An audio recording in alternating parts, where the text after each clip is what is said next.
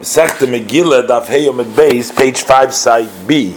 So the Gemara continues that Rabbi Chanina also, Verochas Bikroina Shel Tzipoide on uh, Purim, he uh, bathed uh, publicly at the time, Bikroina Shel Tzipoide, uh, not on Purim, I mean B'Shivasar B'Tamuz. Uh, the previous thing happened on Purim, the not on Netiyah, but the bathing uh, took place while the Kronis were passing by, meaning he did it very publicly on the fast of Shivasar Betamus. Ubikesh Lakir Tishabov, and he wished to uproot the fast of Tishabov. The loy hoidu loy the chachamim did not agree to him as far as Tishabov. Omar lefonov. So Rabbi Lez before Rabbi Lez, before Rabbi Lezer said before him Rabbi Bar Zavdo. Rabbi said Rabbi he says Rabbi loy it wasn't the story as you're saying that Rebbe wanted to uproot the fast of Tisha B'av in all years. Hello. It was only in that year Tisha B'av Shechaliz B'Shabbos It was a Tisha B'av that came out on Shabbos. Udechinu lachar Shabbos, and they pushed off the fast for after Shabbos. V'amar Rebbe and Rebbe said, Since it's already been pushed off and it's time, let it totally be pushed off, and that is only for that year. Chachamim, and the Chachamim did not agree for this. Kori so Rabbi Lezer called upon himself the pasuk in Koheles, Pedig Dal Pasuk. That means that it's good that I learned this together about the Bar Zavda, so that's why uh, now I really figured out what this statement said, that he corrected me, that it wasn't just a regular uh, Tisha B'Av, it was a Tisha B'Av that came out on a Tisha B'Av came out on Shabbos. Purim, how was Rebbe allowed to plant this planting on Purim? But planting is a malacha, Rabbi but Rabbi Yosef learned, it says in the Pasuk in Esther Perik Tes, Pasuk Yutes, Oisi, it says Simcha Mishtav Yom Tov. Oisi, Simar Bos Lochei Shadot, Simcha Mishtav Yom Tov. You make it a joy, a party, and a good day. Simcha Malamet Shasurim Behesped. Joy, this teaches us that it's prohibited to eulogize for a person who died because a eulogy diminishes, takes away from the joy. Mishta, Pardim Alamed, Sha'asur Betainis, it teaches us that even one who doesn't have the possibility to make a meal, still he's not allowed to fast. That it's also doing work like Yom Tov. The Gemara says Rabbi Barabi Sarhavi. But the Rabbi lived in a place which wasn't surrounded by a wall, and he, he replied he did put him on the 14th. And this that he planted, that took place on the 15th of Purim of the Mukov. But it's not so. Can you say that Rebbe lived in, lived in an open place? Well, Rebbe, uh, but the Rebbe lived in the city of Tveria. Ah, Tveria had a wall around it from the day Shumenun, so you must have done put him on the 15th Gemara we need to say Rabbi Rachamei Havi was a from the 15, meaning on the Purim was the Shushan Purim for him because he lived in Tveria.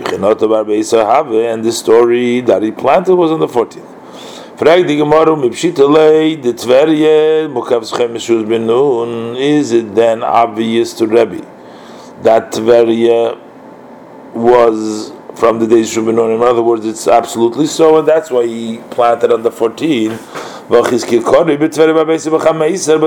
read the Megillah and Tveri by both the 14 and the 15 because Mesavkele he wasn't sure he whether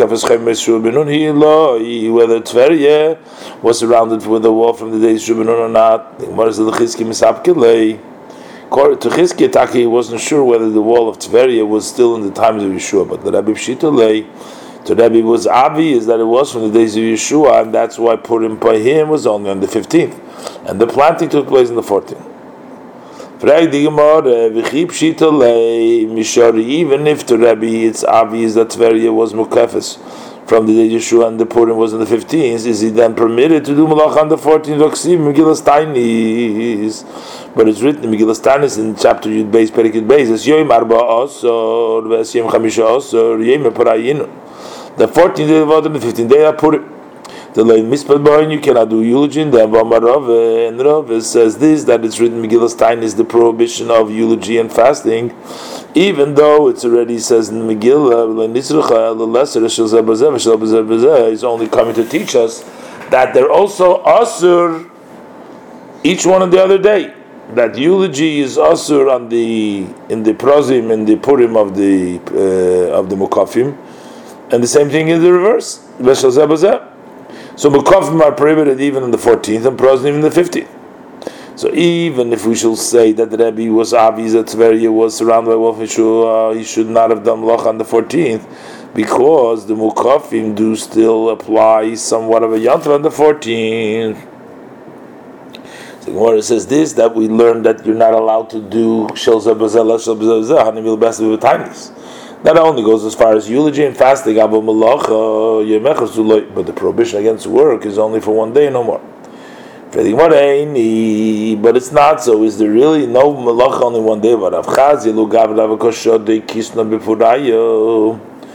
Rav saw, Rav saw this person that he was uh, sowing flax and putting velatia, and he cursed him.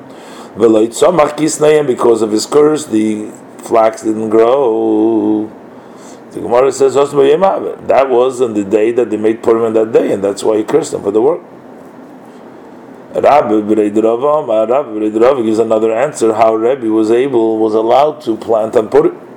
Even if you should say that Rabbi planted in his day that he made Purim over there is because has Hesped v'Taina Kabilu you the Yidden accepted upon them on Purim the eulogy and fasting, but the malacha, the prohibition against malacha, they hadn't accepted upon them. And the proof is the mikora, because in the first place, when the the way the Jews conducted on the year in which the miracle took place, it's written in Perik Tes Simcha Mishtav Yom it was all three, Simcha Mishtav Yom but when it says they accepted for generation, Ksiv, in Perik Tas Pasuk basis lasis Eisam Yemei Mishtav Simcha, but Ve'ilu Yom Tov, but a Yom Tov from which we learn that you can't do Malacha see, that's not written there. So it seems that from there is evidence that they have not accepted for generations the prohibition against work. Like the Gemara, my time if there is no malacha on Purim, there's no prohibition against doing malacha. So why did Rav curse that person that was sowing the flax? And the Gemara answers, it was something which was permissible, but other people conducted themselves an Isur. The people where he lived did conduct themselves an Isur. So in such a case, that when people don't do Malacham Purim, so even things that are permissible in Adin, you're not allowed to do it in front of people that have an Isur.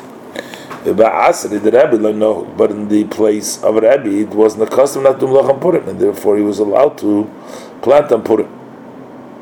And if you want, I can tell you, La'ilam but really, even in Rabbi's place, they did, they had the custom not to do Malacham Purim.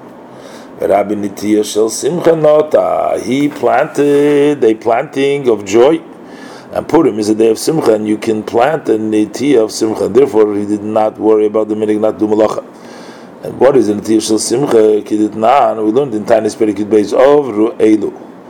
Nanu that after the 13 fasts have passed for the for non-rain and and they were still not answered from the heavens. So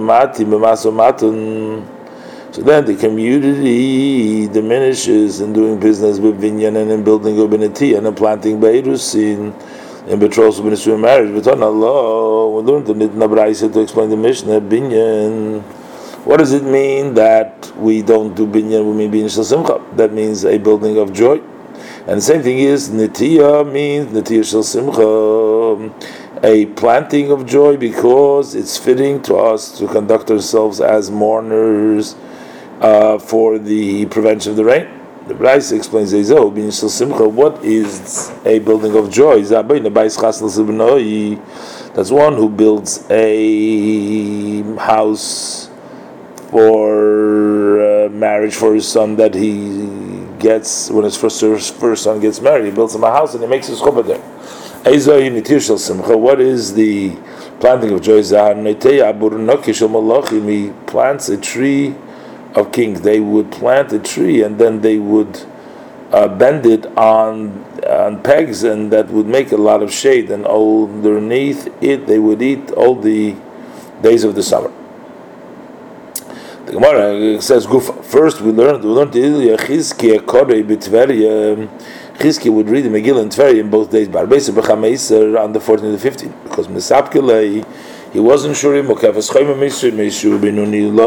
it's surrounded with a wall from the Yeshua or not. So the Tveria, is he then in doubt of the matter of Tveria to what time when the walls were built? But it's written with regard to the distribution of the land in Yeshua, V'ore Mivtzor, Hatzodim Tseir V'chamas Rakas V'chineres, the Ori Mivtzar, the four divided cities were Tzodim, Tseir, V'chamas, Rakas, and Chineres.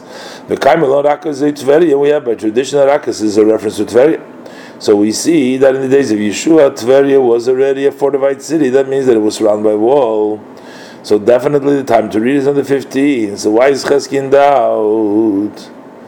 When it's on the reason is the Mesafkele, the reason he was in doubt, from the Chad Gisu, should the Yamahavas because on one side of the wall is the Kineres, is the Yam Kineres, and there's no other wall on that side. So therefore, it's not really surrounded completely by a wall from all sides. In that case, that it doesn't really have a wall on all sides, why is Chesky in doubt if it's considered surrounded by the Lav It's definitely not considered to be a Chayim and the time is for the 14th. The Tanya, for we learned in Abrais, uh, which talks about one who sells in a house in a city which has a wall and vehicle chafei pasuk lamed.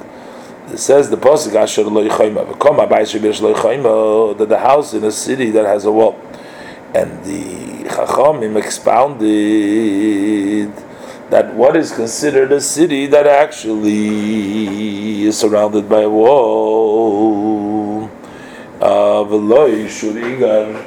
uh, but conditional that it's not a wall that is made out of the roofs, which means that they surrounded the city with houses, and the outer walls become the uh, wall of the city. Because when you sell in a city which does not have a wall, it says in Pasuk Aleph in Vayikra Chafei it says Soviv, Soviv. So we learn that the Mukiv is only surrounded if the wall surrounds the city from all sides. So this would exclude Tveria, whose part of its wall is the Yam. So if Tveria is not considered a Mukav with regards to selling a house, so why is Chizkiah not true with regards to Megillah? Gemara says, "Leinya batarachayim le'mesafkilei." By batarachayim, Taka doesn't have a doubt that definitely the Tveria does not consider to be mukah because in one side it's open, it's revealed, and the pasuk says chayma. Ki mesafkilei. When does he have the question? Leinya mikra Megillah. As far as writing the Megillah, in which it doesn't say chayma, but it only says prozim. It says unwalled. So the question is, my prosim or my mukofim Megillah. What is the meaning of on walled and what is the meaning surrounded by wall that the, it's written with regards to the Megillah? Mishum dahani Megillah hani lo. Is prosim means because these are revealed, and not prosim means that they're covered. V'ho nami megalya. So then Tveri is also revealed because the side of the water. Maybe because prosim are not protected, it's easy to conquer them. But Eina prosim, which are not open, they are protected. Tver is also protected. The water protects on it. That's considered like Mukofi. That's why he's not sure with regards to Megillah what's the din of Tver. What relates to Abasi called Megillah, but Hutzol, Barabesi, Abasi read the Megillah in Hutzol on the 14th and the 15th, because Mesapkele, because he wasn't sure, whether it's surrounded with a wall from the Yishubinun or not. Others say that Rabasi said, Hi Hutzol, the and the Beis Binyamin is definitely surrounded by wall from Beis Yeshua, and you read it as well. When I was a young Amina I said something that I've asked later on to the elders.